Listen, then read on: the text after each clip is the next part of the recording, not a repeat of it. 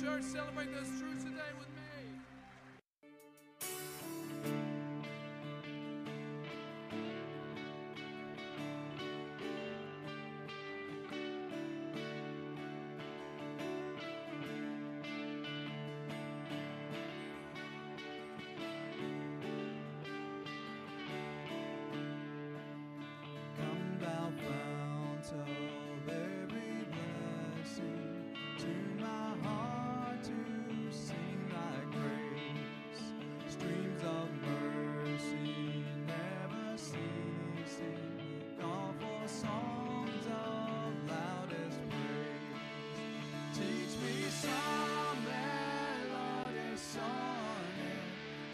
thy flaming tongues above.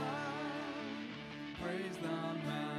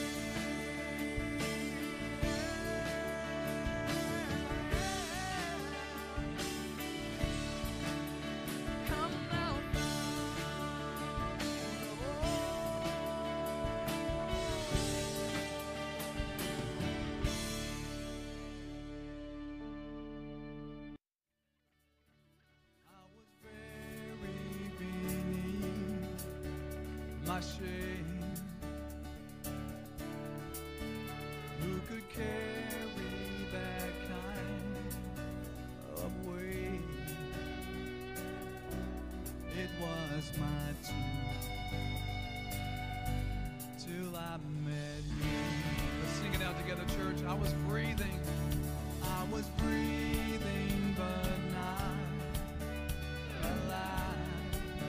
All my failures.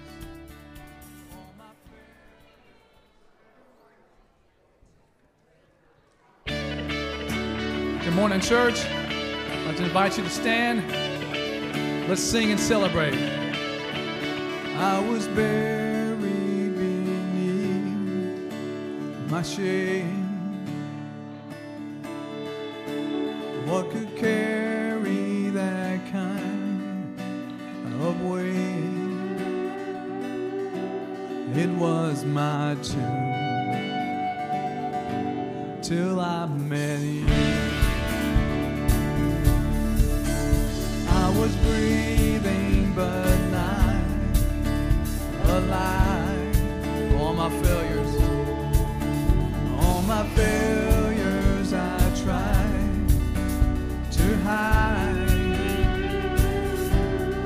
was my turn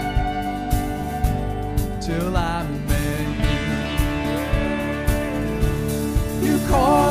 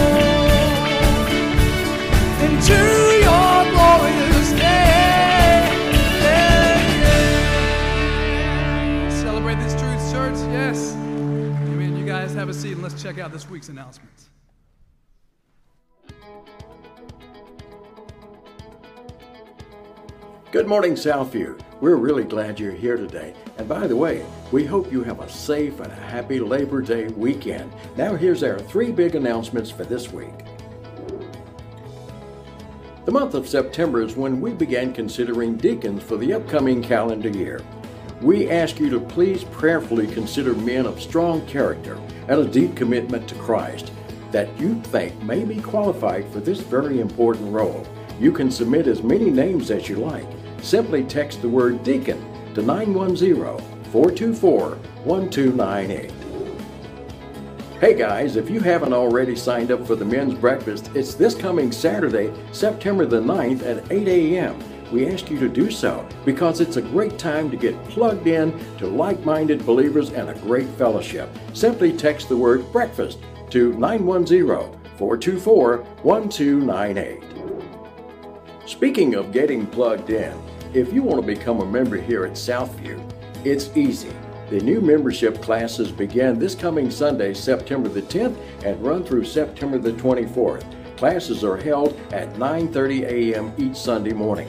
It tells you why it's important to be part of a local body of believers. Simply text the word members to 910-424-1298. Also, our fall equip classes began this coming Sunday, September the 10th. You can text the word equip to 910 424 1298 to see what classes are available. Now, these classes meet at different times in different days, and they fill up pretty quick. Class size is limited, so we urge you to sign up today. We encourage you to download the Southview Baptist Church app from iTunes or Google Play. It will allow you to view other announcements, find a journey group, see previous sermons, or download the notes for today's message. There are multiple ways you can give here at Southview. You can do it safely and securely on our church app, or you can drop your gifts off in the giving boxes located in the sanctuary. If you're a visitor with us today, we really do appreciate you choosing to worship and visit with us. We'd like to get to know you better, and you can help us accomplish that by simply texting the word connect to 910 424 1298, and we look forward to hearing from you. Thank you for worshiping with us today. Let's continue to worship our Lord and Savior Jesus Christ as we stand and worship through a song. Yes, we'll continue to sing with me and celebrate. You guys stand and let's continue to worship the God of ages, the only, the one true God, the God who never fails and never changes.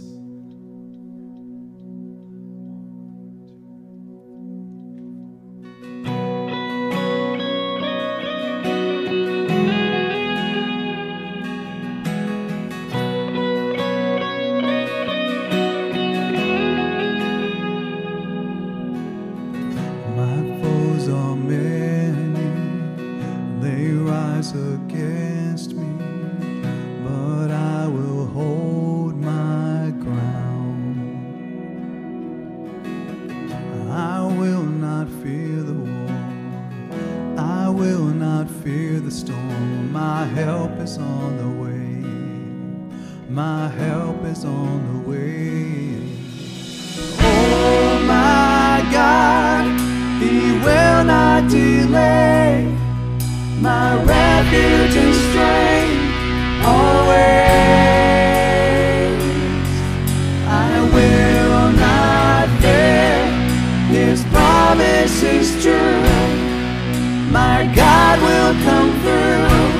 always.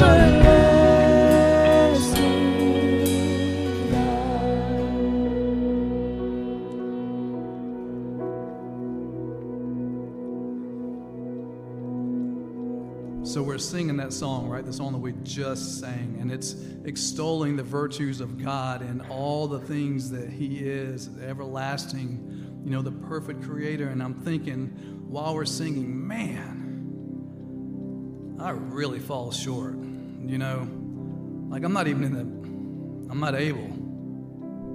But then I'm reminded, since then we have a great high priest who has passed through heavens through the heavens. Jesus, the Son of God, let us hold fast our confession. We do not have a high priest who is unable to sympathize with our weaknesses, but one who, in every respect, has been tempted as we are, yet without sin. He goes on, the author says, Let us then with confidence draw near to the throne of grace that we may receive mercy and find grace to help in time of need it's wonderful that it, that as a believer it doesn't matter my moral walk is not what qualifies me right it is the blood of christ and so you can take solace in that church that is only the work of christ believing by faith that he is who he says he is that he's done what he says he's done and he has cleansed us of all unrighteousness so we can stand before a holy god and sing these songs without fear of retribution. Isn't that a wonderful thing? Let's continue to sing and celebrate the greatness of our God.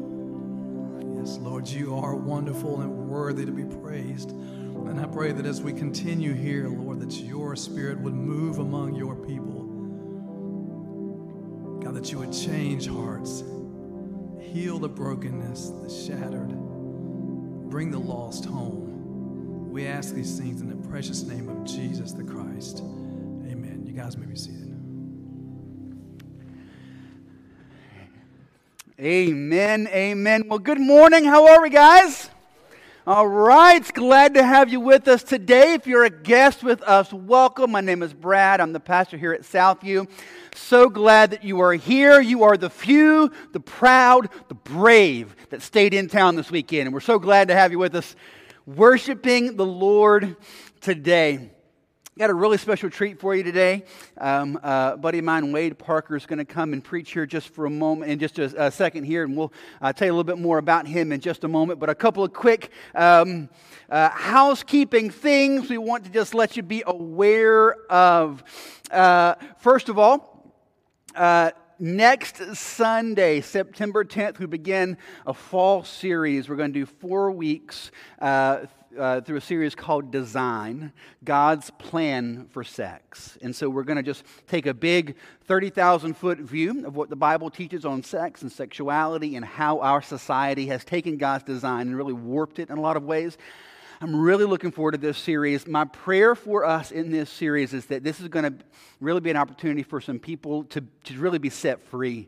God desires for people to be set free uh, by the truth of Jesus Christ and who he is. And this particular subject is obviously something that um, is uh, a big deal in our society. And one of the questions that I've gotten over the last couple of weeks coming up to this series okay what about kids? You know what should kids do? Should kids be in? And so uh, we have a fantastic kids ministry that goes up through elementary. Um, and so i encourage you if you uh, your kids aren't plugged into that i encourage you maybe you want to try that. But especially for middle school and up i really strongly encourage you to have your kids in here and be a part of this. Um, I'll be very tactful in the way that we go about it. I'll probably mess up a few times, but I'll try really hard to be very tactful in the way we go about this. But I think it's important for our kids to be in and be in all this um, because uh, they are being bombarded. Bombarded with things that you never even imagined. The things that you were struggling with or tempted with at 16 or 17, you're 11 year old is being thrown at, right? And, and, even more so, there are things that they're doubting and questioning that never would have crossed your mind to even fathom. And so uh, we want to make sure that our kids are well equipped with the truth of God's word. So that's going to be starting next Sunday.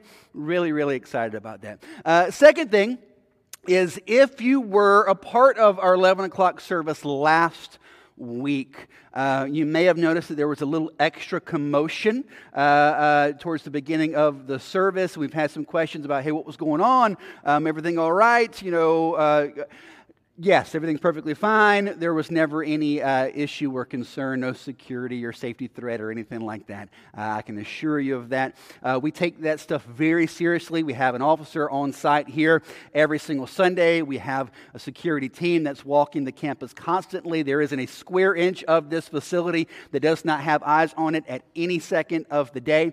Um, and uh, if there ever was a concern, we have strict protocols. We jump into that, and a part of that would be you being informed quickly and promptly.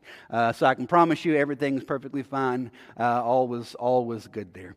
Uh, but today, we have the opportunity today uh, to hear from, again, my buddy Wade. Uh, Wade and I have known each other for I guess 20 years now, a long time. And so um, we're uh, uh, excited today. Wade comes today from the Baptist Children's Home of North Carolina. Uh, and so he's going to come and share uh, just what God's doing there uh, uh, and how we could be part of that. And here's a couple of big. What, why are we doing this today? A few reasons. Number one is this um, I know just you personally, God is going to use the word that Wade brings just to uh, uh, encourage and convict and edify you just in your own personal walk with the Lord. Second, uh, we often get the question, why are we Southern Baptists? Uh, and, and you're going to find out today why that is because we're Southern Baptists, we're able to partner with the other 4,000 North Carolina Southern Baptist churches and accomplish things together we could never, ever do just by ourselves at Southview. So we partnered together to accomplish great things for the kingdom of God. And the third thing is this we're praying right now that God will move on hearts in this room today to actively do something about um, uh, caring for children in our state who are in need of love and care and support in the gospel of Jesus Christ. In the book of James, it says that pure and undefiled religion is this that you care for orphans and widows. And so, caring for those who are in the most need is how we live out the faith. So, so excited today to uh, hear uh, the word coming from Wade and to hear the great things that are happening there in the Baptist Children's Home and what we could be, uh, do to be a part of that. So I'm going to ask Wade to come up. I'm going to pray for him and let him go.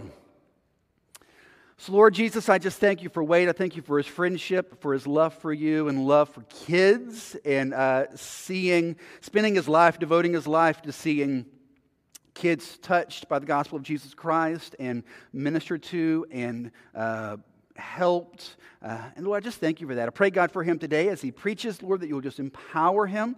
And Spirit of God, you would speak so clearly to us. We pray this in Jesus' name. Amen. Thank you so much uh, this morning uh, for allowing me to be here. Um, if you have your Bibles, and I hope that you do, we're going to be in Psalm chapter 3 this morning. Excuse me, I'm so sorry. Psalm, Psalm chapter 3 this morning. I am grateful for your pastor and uh, for his wife. I'm grateful for uh, their friendship to me for 20 years. I was joking earlier that um, they age like wine and I age like milk, and it's ridiculous just um, how that is possible. Um, I truly believe you guys have one of the best preachers in the state of North Carolina as your pastor. Um, I mean, I really, I mean that. Um, he, he and I went to, I didn't say this the first service, but now. We went to seminary together and he won the preaching award and I barely graduated. And that's just the truth. That's just how things work. Uh, but I'm grateful to God for him. I'm grateful for how he loves you. Um, he's a pastor, he's not just a preacher. And I'm grateful for him. So that's enough about you. All right. Um, man, if you have your Bibles, listen, I, I, work for the Baptist Children's Homes of North Carolina, and you as uh, Baptists uh, support what we do. And you might say, well, I, I don't know anything uh, about who you are or what you do. Well, let me just give you an overview. I don't want to spend a whole lot of time on this because I, I really want to dive into Psalm 3. Um, but you, you helped serve over 1,275 children last year. Um, through our ministry, we saw 111 children come to faith in Christ. In the last five years, we've seen 694 children come to faith in Christ. You have helped us foster children all throughout the state. You have helped us do uh, adoption, both domestically and internationally. You have helped us serve single moms, of whom I am the product of a single mother. Uh, you, have, you have helped us serve the least of these. We have a birth mom ministry where after a mother places her child and chooses adoption for her child, she can come live in this house rent free for a year, get counseling, get help. Um, we, as, the, as the dad of an adopted daughter, uh, I am grateful that you serve and allow us to minister to, um, to the least of these. There are 10,000 children in the state of North Carolina in the foster care system. Last night, 90 children slept in DSS offices across our state. What do you mean? Normally, when a child is pulled from their home for abuse or neglect or something, they're given what's called 10 minutes in a trash bag. They're given a trash bag and 10 minutes to get out of their house.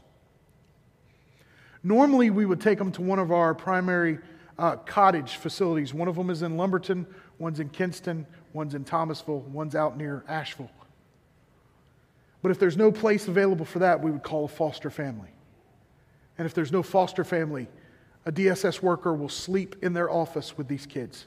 And they'll sleep on the floor, or they'll sleep in a chair, or they'll sleep on an on a, on a old couch. We have kids that come to us who have been used as punching bags and ashtrays. Kids who have been uh, abused, neglected, abandoned. We had a kid in Crabtree Valley Mall. He and his mom walked in, 12 years old. He walked to the Lego store because that's what every 12 year old does. And his mom walked in, walked straight out. We have not seen her since. She abandoned him. Not thousands of miles away, just a few miles. And you say, why would you tell me all this? Because we have an epidemic in this state and it's not what you think. The epidemic in this state is child homelessness. And it's not the government's job to take care of. This is not a political statement. This is a biblical statement. It's the church's job. And so, what I want to do today is, I want to share with you, I, I, just want to take a few minutes and share some stories with you, but speak to you from God's word just how important this is and what it is we say to kids who come into our ministry who are hurt and broken. 1,200 children, all that have stories, all that have brokenness, all that have depression, anger, frustration, hurt, abuse, neglect. What do you say to them? What do you, what are you as a church going to say when those kids were right outside your door? There was a kid seven miles from this campus. What are you going to say to them? By God's grace, I just want to walk quickly through that with you, if that's okay. Psalm chapter 3, let's read it. O Lord, how many are my foes? Many are rising against me. Many are saying of my soul, there's no salvation for him in God. But you, O Lord, are a shield about me, my glory and the lifter of my head. I cried aloud to the Lord, and he answered me from his holy hill. I lay down and slept, and I woke again, for the Lord sustained me.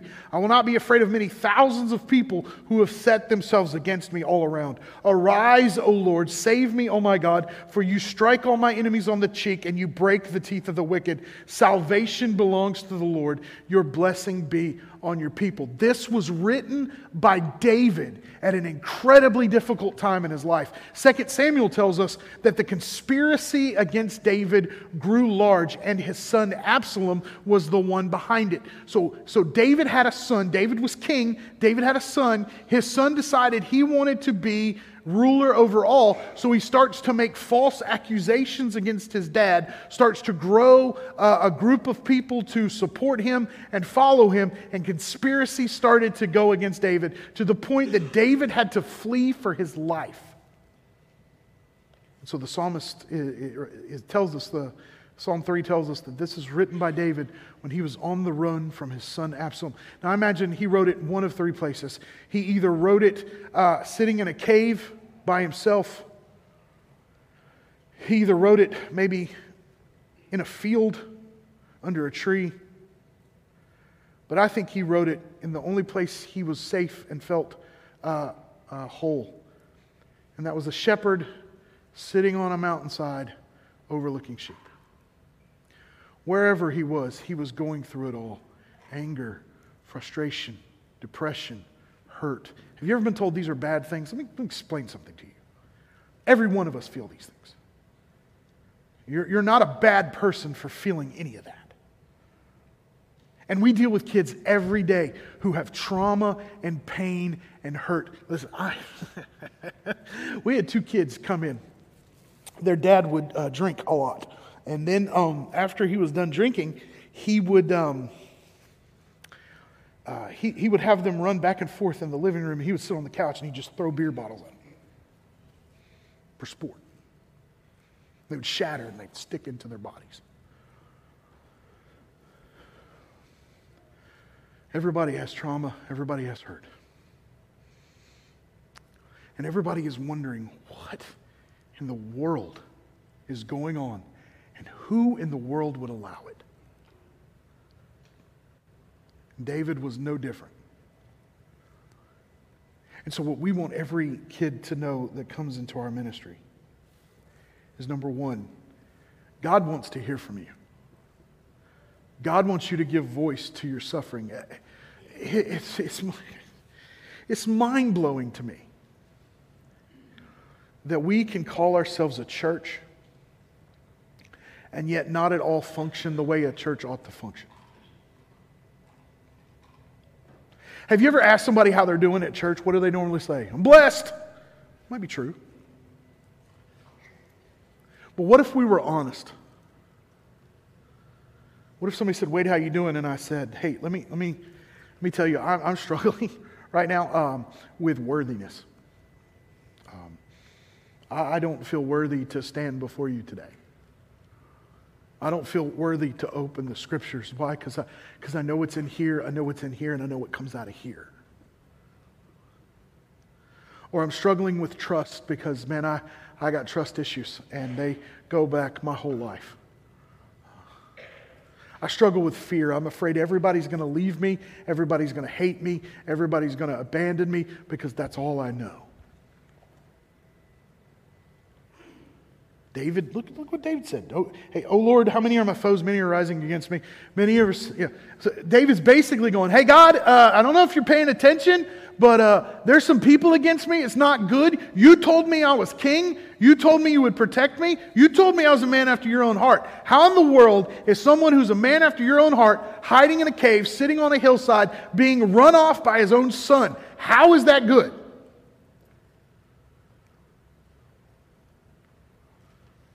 Gave voice to his son. Listen, the, these kids come to us and they say, I just don't understand. Why would my mom abandon me, Wade? Why, why, why, would, why would my parents leave? We had a 13 year old kid at Kennedy home. He's six foot three, 315 pounds. The biggest young man I've ever seen in my life, size 15 shoe. His mom lives in Kinston, never comes to see him. His dad, the last time he saw him, said he wished he'd never been born. And he looked me in my eyes and he said, Wade, I don't understand why nobody on this earth loves me except for people at Kennedy Home. What am I supposed to say to that? You know what I am going to say? I'm going to tell him that God loves him. You know what I'm not going to do? Is I'm not going to say it in a way that makes him believe that I don't believe it. I hate math. Uh, math is one of the many tools of Satan put on this earth to hurt us. Um, it hurts my brain, it hurts my heart, it hurts my feelings. Uh, I still, they try to find me X. I'm not finding any of my X's ever. I don't uh, do that anymore. Uh, I'm done. I'm just done. If you're a math teacher here, I apologize for all of that. Um, I'm going to teach you a math problem this morning that I have never forgotten. It's burned into my soul. What you say you believe plus what you do equals what you actually believe. When these kids come to us and they, and they, they say those things, hey, hey, hey, hey, you, say God loves us, you say God is there for us, you say God cares about us. Um, do, does he know that my dad beat me to within an inch of my life? Does he know that my, uh, we have a 12 year old girl, she, for the last four years, has been sold uh, physically and sold as property uh, from age 8 to age 12, not thousands of miles away, uh, probably 84 miles from, the, from here. And that little girl look at you and go, Why did my grandfather and my uncle sell me? Do you really think God loves me? Because David asked the same thing. He said, Many are saying of my soul, there's no salvation for him and God. So not only are people against me physically, David said, David saying, hey, even they're saying, You don't love me, even though I, you told me you love me. Your law teaches me that you love me, but people are telling me that you love me. We teach these kids to be honest, to, to have conversation with God. God's not afraid of our questions. He's not sitting in heaven going, Man, I hope Wade doesn't ask that question because I just can't answer it. He wants us to be honest. And so we teach these kids God desires to hear from me. But you know what? I actually believe God desires to hear from us. Do you pray like you think God desires to hear from you? Do you pray thinking that God hears you? We'll talk about that in a minute. I've seen these kids pray and, and with, with smiles on their faces. And they'll pray. And they will talk to God and they will be honest and real before Him. God desires to hear from you, folks. He wants to hear from you. He wants to hear your fears, your complaints your frustrations, your hopes, and your dreams. But that's not the end of it. If that was the end of it, that would not be great. But secondly, we want them to understand verses 3 through 6. We want them to understand not only does God want to hear from them, God has not abandoned them. It's, it's, it's easy to talk about God in like this far off way. Like, uh, God loves me, God loves you. Like we're Barney or something. I don't know. But we, we, we talk about God in this, in this far off way, but do we, do we actually believe that God cares about us, that God has not abandoned us? We live our lives saying that we love, we sing songs that God, we love God, He loves us, He's, he's great and wonderful, and we act like this world is out of His hands. We freak out over the littlest of things. God wants us to give voice to, us, to our suffering, but we got to remember He's not abandoned us. Look what He says. It's as if David snaps out of it. Like, God, are you there? God, they're saying you don't love me, but wait, you, O oh Lord, are a shield about me, my glory and the lifter of my head. Couple things there. You, O oh Lord, are a shield about me. We teach every child that God protects them that God protects them. And that may sound weird coming from the situations that they're in. It may sound weird if you've been hurt or abandoned or abused that somehow God might be protecting you. But I try to remind them and hope that they understand the big picture, the bigger picture, that God sees all things, even the things we can see and even the things we can't see. That's why the Bible says God is a shield all around us. He sees what we see, and then He sees things we don't, and He protects us in the midst of it. We had a young girl, she was walking uh, three quarters of a mile to the bus stop every day and three quarters of a mile home from the bus stop every day. Uh, her mom would show up every two weeks to pick up drug money, and that was it. Dad wasn't in the picture. She wanted a better life for herself, so she was making it her job to go to school, to get the best grades that she can, to get out of that cycle, and to be who God wanted her to be. Well, some men found out that she was alone. And one day she was walking back from the bus stop, and several men pulled up, grabbed her, threw her in a car to traffic her. But if you know this girl, she don't go down easy. And so she started kicking herself out of the car. She kicked the door open, jumped from the car, broke both her legs, and crawled to safety. Do you know what she said? God knew where I was going to jump and put a house there.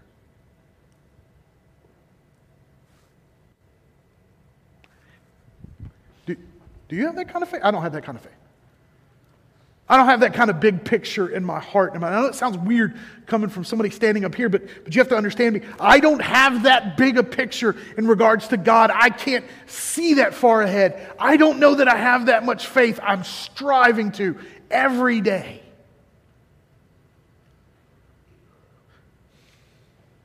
She understood what I'm trying to remind myself of every day. God is in the, the business of blessing and protecting me even when I don't see it. I have been hurt. I, I've been hurt by people who shouldn't hurt you. And all that time, God was with me, He was protecting me. God was protecting. We teach them that God is enough. David said that God is His glory. God is His glory. He has glory coming out of His ears, man. He is the king over the known world. He's the most popular, uh, loved, revered, uh, feared man in the entire known world. And at that moment, He says that that glory doesn't matter. The glory that matters is the glory that I find in God. Why? Because everything else can be taken from us. We can lose it all. We, everything can be taken from us. We can, can go from, from uh, uh, plenty to nothing in the moment's notice. And if we're holding on to anything other than Him, we're done. God has to be our everything. So we teach these kids listen, you, your situation is, is bad and, and, it's, and, it's, and it's rough and, and uh, sometimes it's unimaginable. But we want you to trust God in the midst of it. We want you to understand that He loves you. We want you to understand that He's there for you, that He's enough, no matter what. Nothing else matters other than Christ. And then we teach them that not only is He enough, but that He restores. The Bible said He's the lifter of our head. I love that. I love that because because uh, I mess up a lot, um, a, a, lot. And the idea that messing up doesn't uh, equate to how somebody feels about me is pretty awesome. And I've never understood that more than when I became a parent. Um, I don't know what I'm doing on my best day. I certainly don't know what I'm doing on my worst day. But my son is me. He is me. Sadly, he's got my DNA. I keep telling him, This is your future, bro. I'm so sorry. It's not good. Hopefully, a girl will like you for your personality, like your mom likes me. But everything else is done.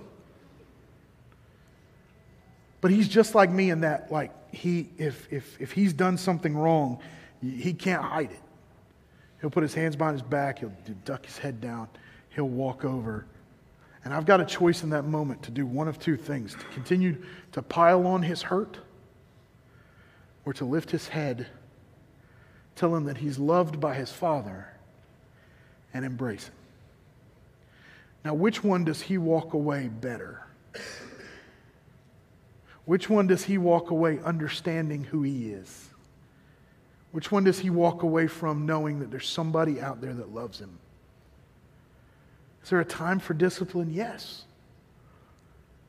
But not in that moment. These kids have been beaten and been just, just beaten. So we're trying to teach them that God loves them that God's there for them, that God will lift their head, but also that God, He's accessible, He's there. Verse 5 says, I cried aloud to the Lord, and He answered me from His holy hill. Just real quick on that. I cried, He answered. That's what I want to focus on. Uh, there's not a time in my life where my, I have a six year old daughter. And because uh, God was like, You're 40, here's a baby, because God has sense of humor. And my six year old daughter, uh, she has night terrors sometimes, but they're never night terrors at 10 p.m. They're night terrors at like 3 a.m. Um, and so, like, she'll start screaming, and I'm bouncing out of bed, bouncing off the walls, kicking coffee tables, and, you know, stepping on Legos. It's just, it's a war zone out there. It's terrible. It's horrible. I'm never not going to go to my daughter. Why? Because I'm her dad, and she cried out. We teach every one of these kids, man, that God is going to come to you no matter what. You cry out, He hears you. We had two boys who um, they were living in a tent down by a creek, um, and they uh, they were taking care of their mom. Their mom was strung out on drugs, and she was in the tent. She didn't move hardly. They were going to school. They were washing their clothes in the creek. They only had two, one pair of clothes and they were washing them every day in the creek. And they were going to school, and they were stealing food from the cafeteria to feed their mom. And we found out about them. We brought them in. We got their mom help. Um, but they came into to our cottages at Kennedy Home in Kinston. And the young boy, I think he was, he was nine, he walked in, and there's a bed made, and there's, you know, blankets and pillows and uh, if they need clothes, we go buy them clothes immediately. And um, there was just all this stuff. And he said, Is all that for me? Is that bed for me? It's big for those kids to have a bed. And we said, Yeah. And under his breath, where he thought nobody could hear, he said, God does hear my prayer.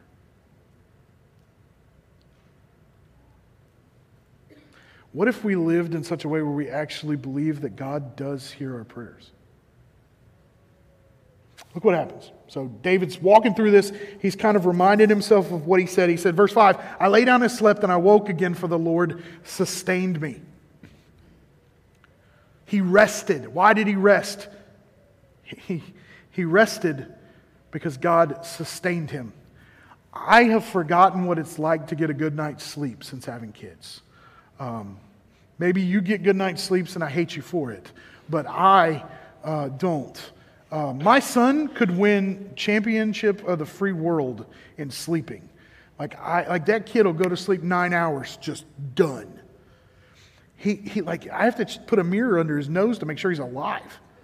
Like, that kid can sleep. He is, he is the champion. You want to know why?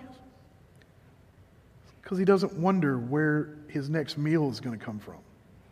Because he doesn't wonder about the mortgage. He's not worried about whether or not there's going to be air conditioning or heating. He's not worried about the roof over his head or if there's going to be gas in the car or uh, any of that or if there's Wi Fi. He's not worried. Why? Because his mom and dad's got it. Those two boys, when we brought them in, they slept for 20 straight hours the first night they were with us. There's something about knowing that somebody's there and they've got you that allows you to rest. When was the last time you really rested in the Lord? When was the last time you really believed He's got you? Again, we say it all the time, but when was the last time we believed it? What you say you believe plus what you do equals what you actually believe. Then, verse 6, he's talked himself out of all the frustration he had. Verse 1 and 2, God, everybody's against me. I'm scared. Verse 6, I'm not going to be afraid of many thousands of people who've set themselves against me all around. There's something about resting in God. And then, lastly, verse 7 and 8, we want him to understand that he will set things right. That sounds good, right? Sounds like we could put that on a t shirt and sell it and it'd be pretty, pretty successful. But do we believe it? We, we say that when things are going well, but what, what about when things are going bad? You might even be saying, Wade, that's easy for you to say. You, you don't know what I'm going through. You don't know what people have done to me. You don't know the hurt that I've got in my life. Yeah. Um, I am a terrible, my mind is horrible. I have the worst memory in this room. In fact, uh, Brad put me up in a hotel last night. Had I not set an alarm to remind me to be here, I would have still been in the hotel going, I'm supposed to be somewhere, but I don't have any idea where I'm supposed to be. I can't remember what I had for lunch last week. It's, it's bad. If it weren't for iPhones and reminders, my life would be a mess. I remember what was playing on the radio the day my dad left 35, 37 years ago. My dad was an Army recruiter in D.C. My mom worked for the Pentagon, and we were in base housing. And my dad had got mad about something, and he lunged toward me. All I remember, he lunged toward me. My mom threw herself in between he and I, and they got into a scuffle, and he had ripped her shirt, and there was blood. That's all I know. And he told her to get out, and told me to get out. And so we packed as much as we could. We threw it in our in our Datsun station wagon. We got in the car turned on the car and Love in the First Degree by Alabama was playing on the radio. I will never forget. My mom was wearing a green shirt. I will never forget it to this day. And my dad kicked us out. And so we found um, a room to rent outside of the city. And my dad asked for orders to Ramstein Air Force Base in Germany to guard nuclear warheads.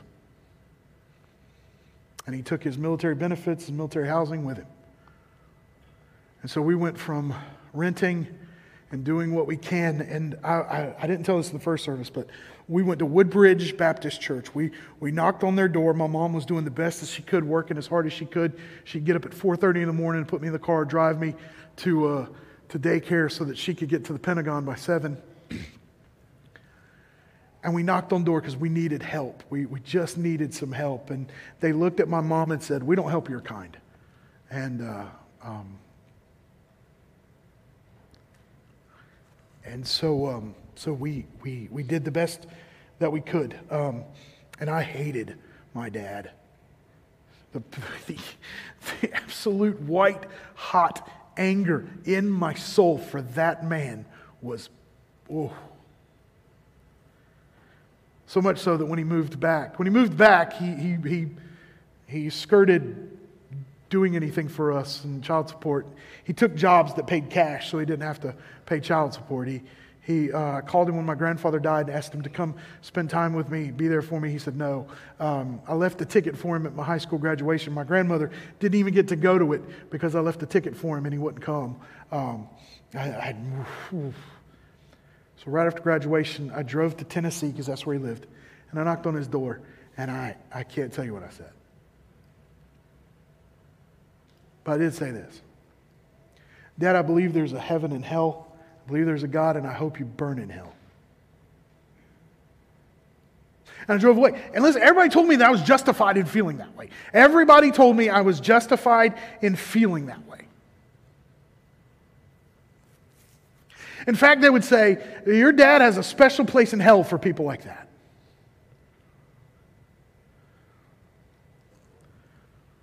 Funny thing happened. I went to East Carolina and I met Jesus. And I know of all the things that you can get at East Carolina, Jesus is not on the top of, it's just not. It's, you, I didn't even know he's there, but he is. Um, and man, like he, like he radically, oh, I can't, I've not got over getting saved. He, uh, he just, he radically changed me. And he called me to serve him. And, and he would not leave me alone. Every Bible study I went to, every passage of scripture I read, and every blessed sermon that I heard uh, was about forgiveness and reconciliation. Forgiveness and reconciliation. You may say, why are you telling me this? Because verse 7 and 8 say, uh, God, it's God's job to judge. Arise, O Lord, save me, O my God, for you strike all my enemies on the cheek and you break the teeth of the wicked. And that sounds good. We want the people to hurt that hurt us to hurt worse. Your pastor's not looking. You can shake your head yes, because we all feel that way. But look at verse 8. It says, Salvation is completely dependent upon God. And if salvation is completely God's, then so is vengeance. And he wouldn't leave me alone about it. And so I got in my truck and I drove back through the mountains of Tennessee and I pulled up to his house again three years later and I knocked on his door and I said, Dad, will you forgive me? He said, Why would you ask me that? And I said, Dad, the God of creation who spun this world into being just by speaking has forgiven me. He forgave me at my dirtiest, at my worst. The Bible says that Christ demonstrated his love toward us and that while we were still sinners, he died for us. He loved me at my worst, Dad. The least I can do is love you at your worst. And it began just a seven year reconciliation with my dad came to my college graduation. He came, he was in my wedding. I mean, like a prominent part of my wedding. He wasn't in the back, he was up front. He sat in a place of honor. Came to my seminary graduation. Brad and I graduated seminary, different thoughts about graduation. He was listening. I was fearful that church history was going to flunk me. Um, so I didn't hear anything that was said, but our president, seminary president, preached the greatest evangelical message I've never heard. Because I come down off those steps at Binkley Chapel. It's right there in the middle of the campus. And my dad is standing, I, will see it to this day. My dad was standing at the foot of those steps weeping. And I thought he was, because he was proud of his old, you know, and he was. But I walked back down on the steps and he looked at me and he said, he said, Son, I don't know what to do with what that man said today. Can you give me some time and talk to me about it later? I said, Yeah, Dad. Six months later, I led my dad to faith in Christ. And he passed away soon after that of cancer. And so, so I didn't get a whole lot of time with him. But I spoke at his funeral, and, and, and, I, and I speak to this. I spoke about the grace of God. We love the grace of God when it's being extended to us. We hate it when we have to extend it to others. We judge everybody based on the law, and we want ourselves to be judged based on grace.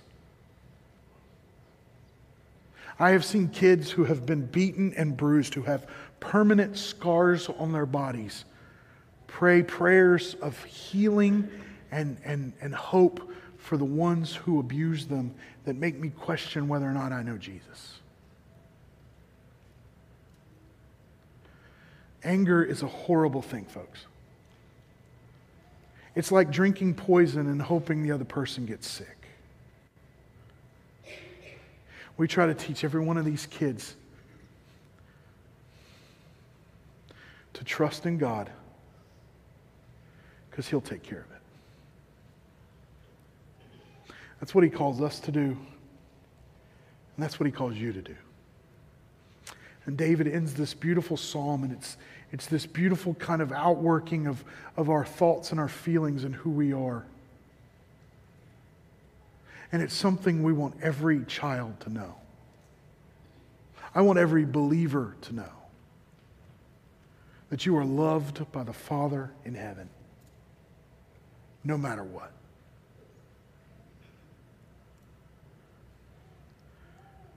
We do great things where we are, but we cannot do it without you. I want to close with this. I want to, I want to give you three things you can help us with. Will you pray for us? I've already asked your pastor to, to put it on. I know churches have bathrooms and prayer lists. I know that. That's just, I just know that. So, will you guys pray for us? Systematically pray for us. Weekly pray for us. We need house parents desperately. We could have 50 kids at Kennedy Home in Kinston. Right now, we have nine. Not because we don't have houses, not because we don't have food, not because we don't have beds. They're all made, they're all prepared. It's because we don't have people to take care of kids. We turn kids away every day. We need foster parents. If every Baptist church in the state of North Carolina would say, we're going to find three families at least to be foster parents in our community, we could eradicate homelessness in this state.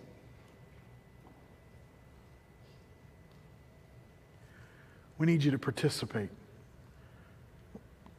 Odum Home is less than 50 miles from here. We need you to come and be a part of what we're doing. It's right on the campus of UNC Pembroke. I mean, it is literally right across the street. We need your help. And lastly, and I'm a good Baptist preacher, I got to do it at some point. We're going to ask you to give money. Are you serious? Yeah, I've done worse for less. So just, just going to go ahead and let you know that. Yeah, we're going to ask you to give. Yeah, if you need me to beg, I'll do it. I'm not too afraid. But instead of telling you why we need you to give, can I show you a quick video? And then I'll come up and say just something really quick at the end. But will you watch this video? Will you open your heart and say, say, Lord, what are you trying to tell me from this video?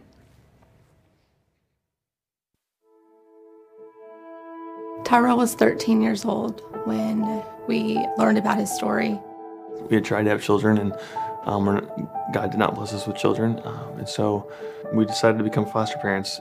One night after church, we just went home and prayed and just gave it to the Lord and said, Lord, if um, you want us to do this, would your hand be on us? And we have seen his hand in every single step. When we um, first started working with Baptist Children's Home, we were very connected with Jessie Chilson. Then she brought Tyrell's case to us, and our hearts were bonded, and Jessie brought Tyrell to our home. Never forget when that door opened. And he got out and he gave us hugs, and he walked towards the house. Um, he had no shoes on, his feet were wrapped up because he had wounds, and they gave him a walker. He walked in through that door put his walker down and never used it again. He owned it. When he walked in this house, there was no looking back. He just walked in and became part of the house. Tyrell's past basically has been defined by neglect. He had the only toys. The only toys we know about was a set of blocks. But yet nothing every aspect of his life, we've had to train him. He didn't know emotions when he came to our home, and he was he was really short and small. Um, he, he had really long arms. We knew knew he should have been much taller. In the last year and a half, he has grown and gained at least 50 pounds. Tyrell had never been to school. When his family members were asked why they didn't send him to school, they said it was because because he wasn't worth the gas to take him. I cried when I heard that. as a um, as a previous teacher, I just really wanted to see him grow up and have an opportunity at life. When he first came, his verbal skills were lacking. Um, it was mostly pointing and saying a word. I would work with him a little bit in the morning before I'd go to work. Then John would work with Tyrell during the day a little bit, and then I'd come back home and work with him a little bit more. My mother in law and I tutored him and got him to where he could start second grade. So his first year of school was doing second grade, and he has completed a whole year of second grade and has done well, and now he's doing third grade. He's doing really well.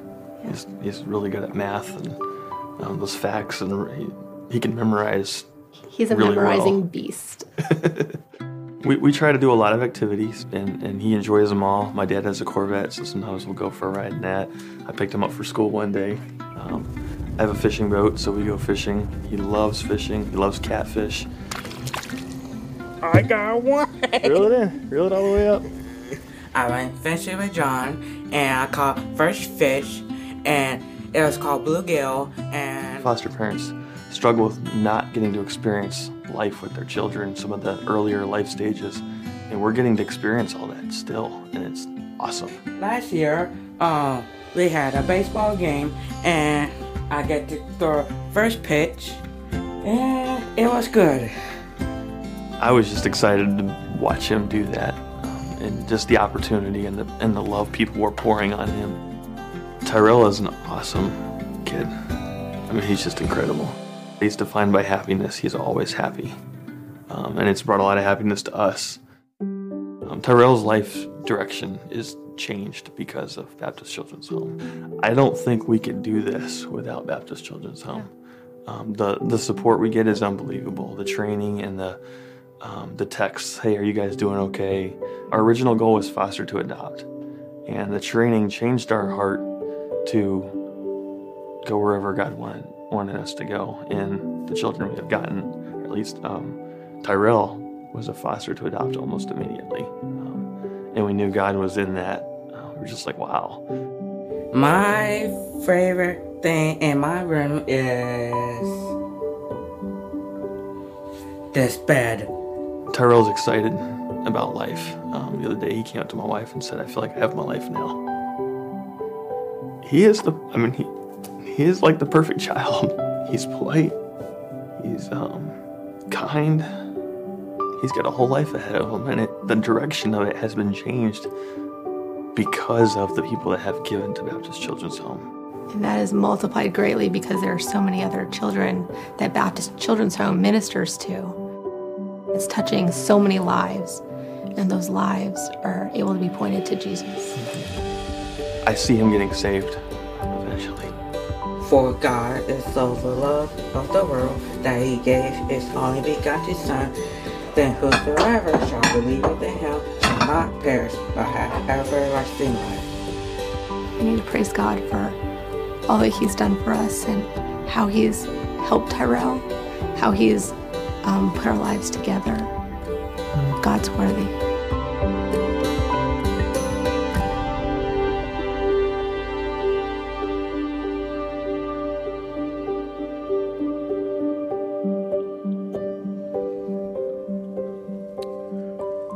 Two things. Um, I think we'll stand before Jesus, and, and thankfully, we won't have to give an account for our salvation. It's been paid for. Um, and I'm grateful to God for that. I think we will have to answer for some things. Uh, I don't think Jesus will look at me one day and say, I think you cared about kids too much, Wade. But I think he will say, You lived in the most prosperous nation at its most prosperous time. Yet every opportunity, and there were kids six miles from you that needed you. And I know it's going to hurt. Foster care hurts. I hear people say all the time, man, I just don't want to take little Susie in and get to love her, and then all of a sudden, uh, when they take her away, it'll, it'll hurt too bad. Let me, let me say this, and I say this with as much grace as possible. I don't care. Um, it's worth your hurt. Not only that, it's worth those kids seeing you hurt. Because at, at some point, somebody needs to know that there's somebody out there that loves them enough to cry and weep when they leave. I'm begging you. As a good preacher, you're not supposed to know how to close a service. I don't know. We're going to sing. Will you, will you pray about what God is calling you to do?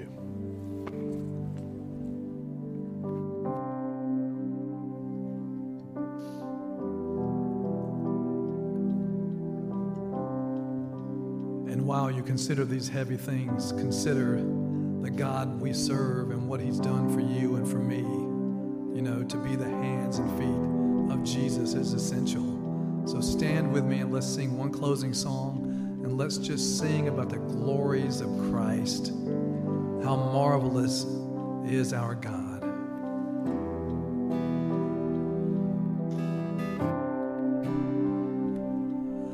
I stand